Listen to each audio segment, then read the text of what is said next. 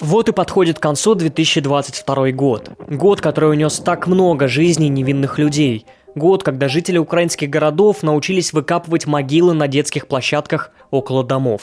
Год, который изрешетил украинскую территорию окопами и воронками от бомб. Год, когда в Европу вновь пришла большая война. Мною принято решение о проведении специальной военной операции. Совсем скоро об этом расскажет россиянам и Владимир Путин в своем новогоднем обращении – Правда, он не расскажет про то, как российские ракеты прилетают в украинские жилые дома. Он не расскажет, кто и как стерли с лица земли Мариуполь, Рубежная, Попасную и многие другие мирные города. Он не расскажет правду о том, кто и как развязал бессмысленную бойню, которая каждый день уносит сотни человеческих жизней. Поэтому для того, чтобы не забывать, мы предлагаем вспомнить все самые важные моменты 2022 года. 2 января в Казахстане начались массовые протесты.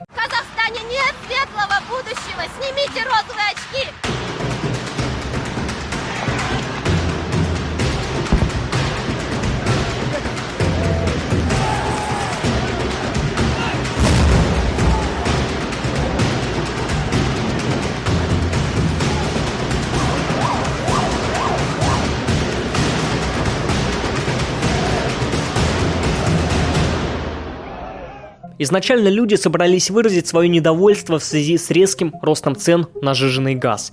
Но совсем скоро протестующие выдвинули и политические лозунги. Среди них в том числе отставка преемника казахстанского диктатора Нур-Султана Назарбаева, Касыма Жамарта Такаева.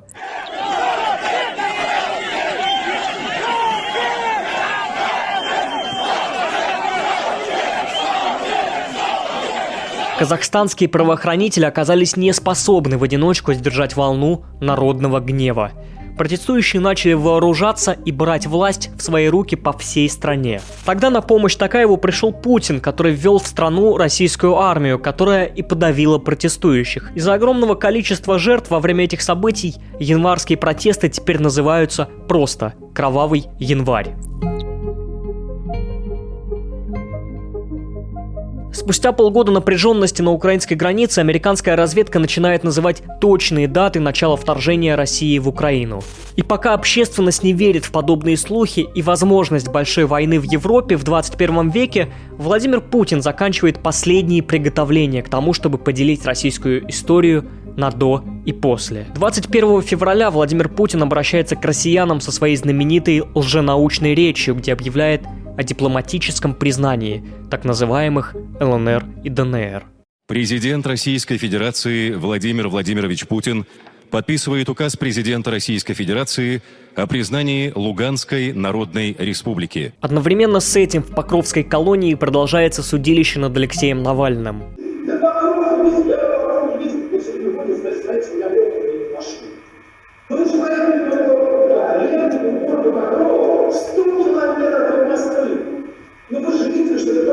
В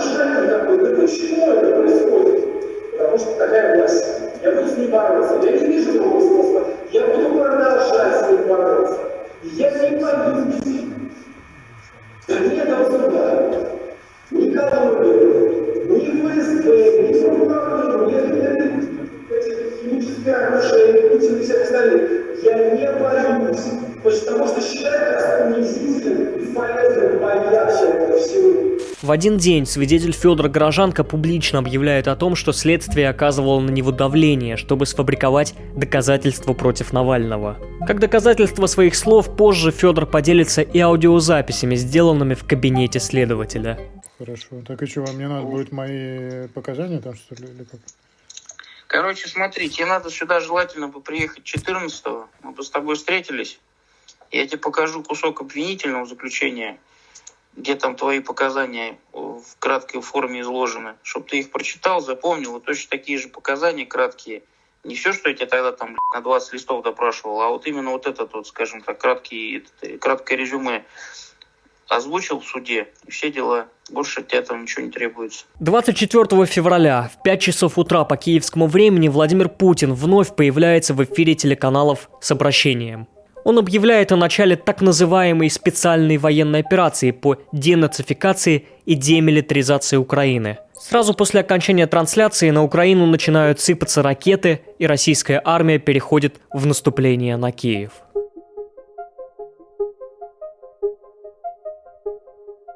Однако, несмотря на все прогнозы и надежды Путина, что российская армия сможет взять Киев за три дня, этого не происходит. Наоборот, украинская армия дает мощный отпор оккупационным войскам, не сдает Киев и успешно держит оборону Мариуполя. Западные страны, в свою очередь, усиливают санкционное давление на Россию, в том числе изгоняют нашу страну из Совета Европы. С этого момента россияне теряют доступ к Европейскому суду по правам человека. В России же вовсю продолжаются расправы над несогласными. За антивоенное высказывание арестовывают московского муниципального депутата Алексея Горинова. Следствие вменяет ему в вину слова о том, что в Украине гибнут дети и мирные люди. По иронии судьбы, именно тогда российские военные преступления становятся известны широкой общественности. После отступления российских войск из Киевской области журналисты обнаруживают свидетельства страшных расправ над мирными людьми в городе Буча.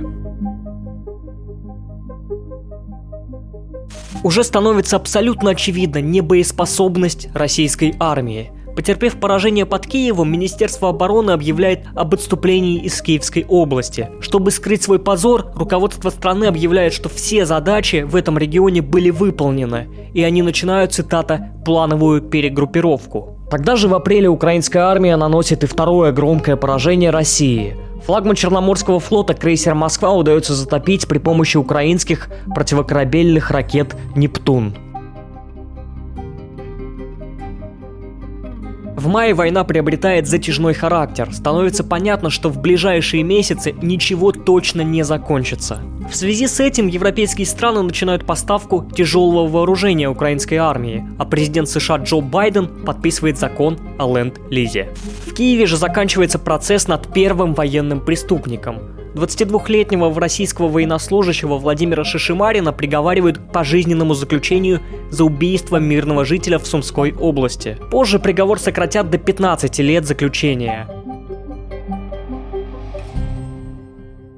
Только в июне, через пять месяцев после начала войны, российской армии удается взять город Лиман в Донецкой области. Важный железнодорожный узел. В этом же месяце начинаются усиленные разговоры про запрет на выдачу европейских виз россиянам. 3 июля Шойгу докладывает Путина о полном захвате Луганской области. Это станет одним из последних успехов российской армии – Дальше только отступление и построение обороны. Войну, которую Путин хотел закончить за три дня, через шесть месяцев боевых действий становится для него все большей проблемой. В июле же арестовывают одного из лидеров российской оппозиции, Илью Яшина.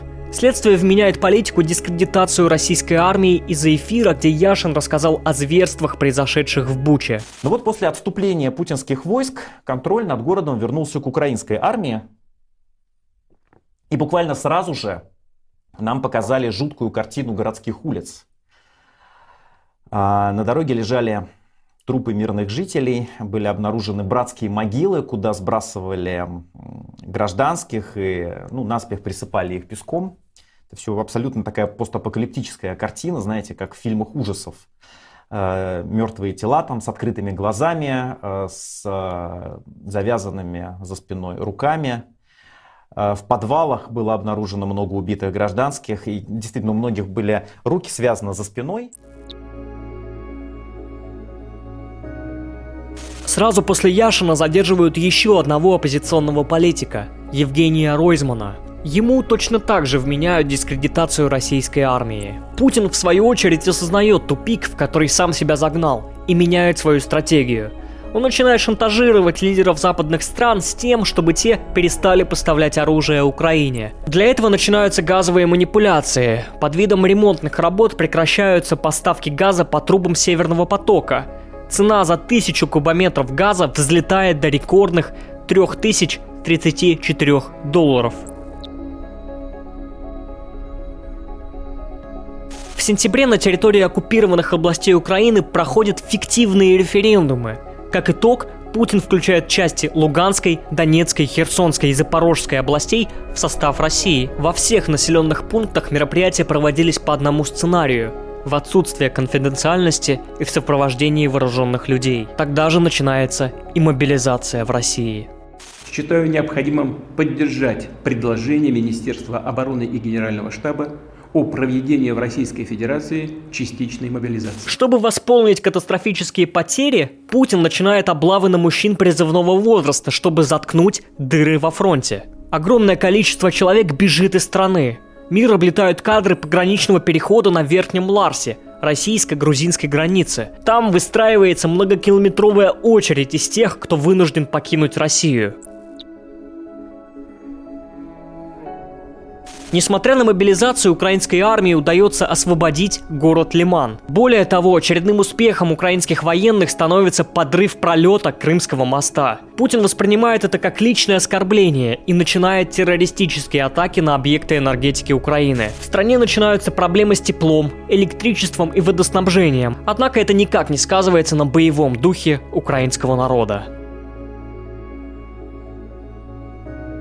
Дела у Путина идут все хуже и хуже. Несмотря на мобилизацию и недюжинные усилия по шантажу западных политиков, Путин вынужден отступить из Херсона, города, захват которого считался главной и чуть ли не единственной победой России в этой войне. Пока херсонцы с ликованием встречают ВСУ, армия Российской Федерации отступает за Днепр и занимает там стратегическую оборону.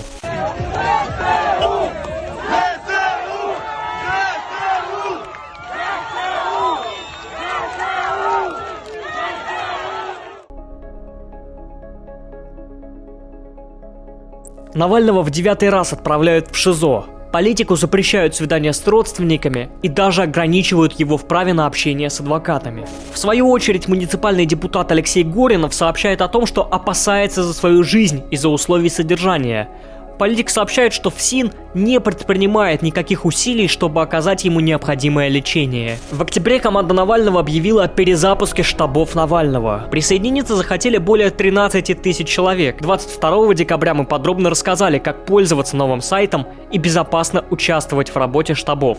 Все нужные ссылки будут в описании под этим роликом. Вот таким вышел 2022 год. Год смерти, убийств и войны, которую развязал лично Владимир Путин. Поэтому в новом году мы желаем ему как можно скорее предстать перед военным трибуналом за совершение всех тех ужасающих военных преступлений, о которых мы рассказали. В остальном хочется пожелать политзаключенным свободы, украинцам мира, а россиянам скорейшего свержения Владимира Путина.